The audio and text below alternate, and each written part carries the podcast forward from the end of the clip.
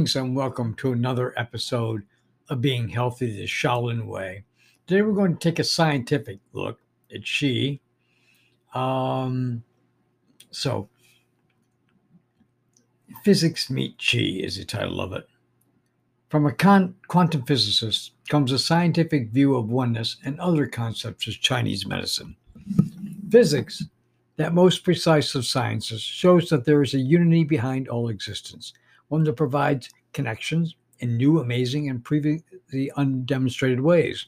So said quantum physicist Dr. Hans Peter Dürr in several talks TAI helped sponsor uh, in April. In that unity, matter in the body forms one huge coherent vibration, said the physicist, and existence continually makes itself, its electrons forming and reforming and dancing clouds. It doesn't sound very much like a physicist, but believe me, it will. This is very exciting, comments Bob Duggan, president of TAI. The vibration that Dr. Dürr is talking about sounds like what I experienced when I touched an acupuncture point. Advanced physics is catching up with the ancient Chinese, he said. Now, this person doesn't realize that ancient India and uh, thousands of years up on the Chinese, but let me continue. It's been clear to me for many years that the basic science of healing traditions like acupuncture, homeopathy, touch, and meditation could be discerned by thinkers like Dr. Dürr, scientists rooted in high energy physics rather than chemistry or molecular sciences. Dr. Dürr is professor emeritus and man- former managing director of the prestigious Max Planck Institute as well as a former chair of the Werner Heisenberg Institute of Physics and Astrophysics in Munich, Germany. His talks in Maryland were sponsored by TAEA, the University of Maryland's Physics Department, the National Institute of Health's Office of Alternative Medicine, and the Howard County, Maryland Education Department. The physicist began by explaining that what non scientists think of as Western scientific thought is really a leftover from the 19th century. It's a very limited way to understand what we mean by reality because it's either or.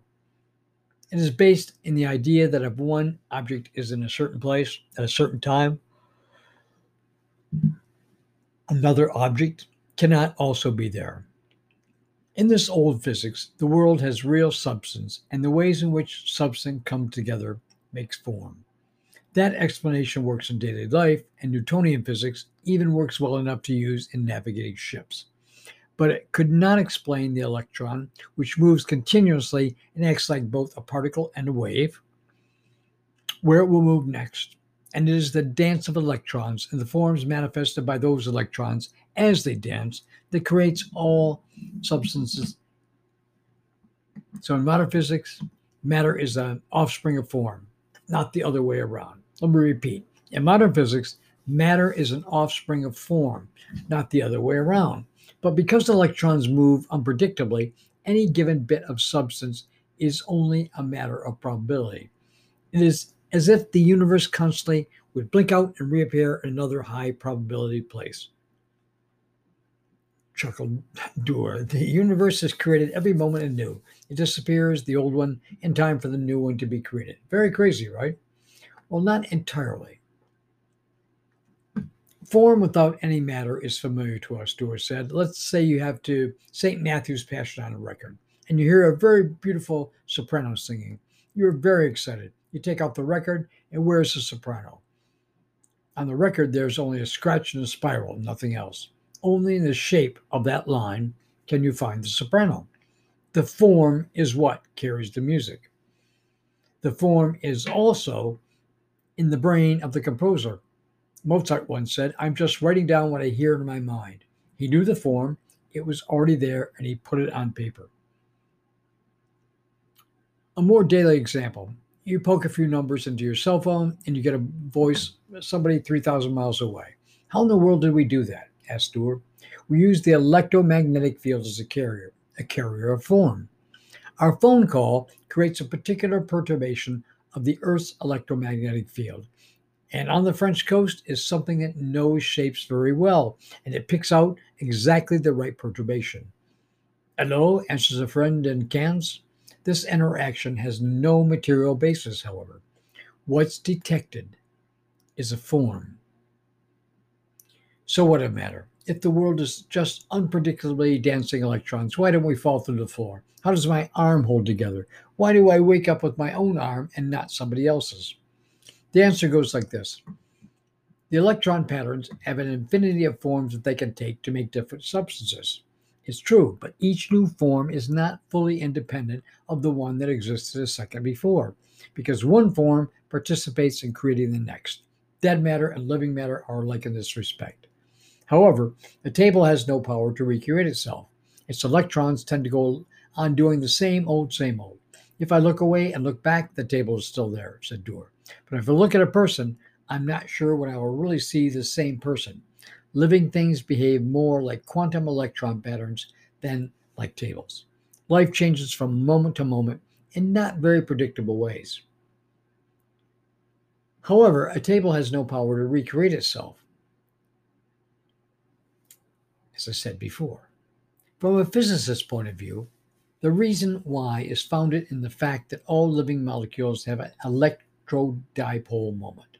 That is, they are electrical systems one end of the molecule is more positively charged than the other. So the molecules string themselves together rather like magnets, positive to negative, and each molecule has millions of overlapping electron clouds which interact in one giant system. General energy from sunlight, light, or other sources pumps up these living molecules, so they vibrate about a thousand times faster than the frequency of a cellular telephone. And like the cell phone, their vibration can be modulated to carry messages, DNA, for example. That vibration goes out to the body's gazillion water molecules, all of which are strong little dipoles. The water, whole water vibrates and amplifies the vibration even further, says Dürr. This kind of wave goes through the whole body. It brings the whole body into a huge, coherent vibration. After hearing Dürr's presentation, Bob Duggan observed, Now we can understand how a word, a look, a touch, or an idea can have a big impact, and how they can open or close the flow of life like a needle or a drug. With that understanding, Douglas said, we're called to stay fully aware of our impact on each other and all of creation, on the oneness. So, while quantum physicist Dr. Hans Peter Dürr was lecturing in the United States this spring, speaking to scientists and students about one coherent vibration. Eric Watts, a client in TA's acupuncture treatment program at the Baltimore City Center, was writing The Oneness. Watts presented the poem to his acupuncturist in gratitude for the healing work with him. Can you hear the earth's breathing? Imagine waves splashing ashore. It's the sound of the earth's exhalation. Do you feel in your heartbeat the rhythm of birds as they flap their wings, or sense in yourself a smooth, graceful glide of large whales through the sea? Can you feel your life blood flowing to and from your heart, like water flowing to and from the ocean? Be still and feel the rhythm of this planet we call Earth, moving in a ballet of the planets as we revolve around the sun. As our galaxy system moves to the rhythm of the universe, so must our body systems, respiratory, circulatory, move to the rhythm of the universe within us. Could it be that every particle in the universe is a part of the body of God? Just as an atom is a part of a molecule that is a part of a gene that is part of the cells that make up our bodies, our physical being. Can it be that we each are a cell that is part of the planet, that is a part of the galaxy, that is a part of the universe, that all of God, his physical being. Now, imagine you're wondering where is the science sciences at? Where is the demonstration that chi can be scientifically demonstrated? In fact, these scientists, this scientist in particular, sounds a lot like a mystic, not like a scientist at all. So, Tomorrow we'll explore the, in tomorrow's episode, we'll explore a more traditional scientist that has a really clear idea of what she is. And his name is uh, Dr. Shin Lin, PhD, He's an associate vice chancellor for biomedical initiatives, professor of cell biology, biochemistry, biophysics, and biomedical engineering, University of California, Irvine.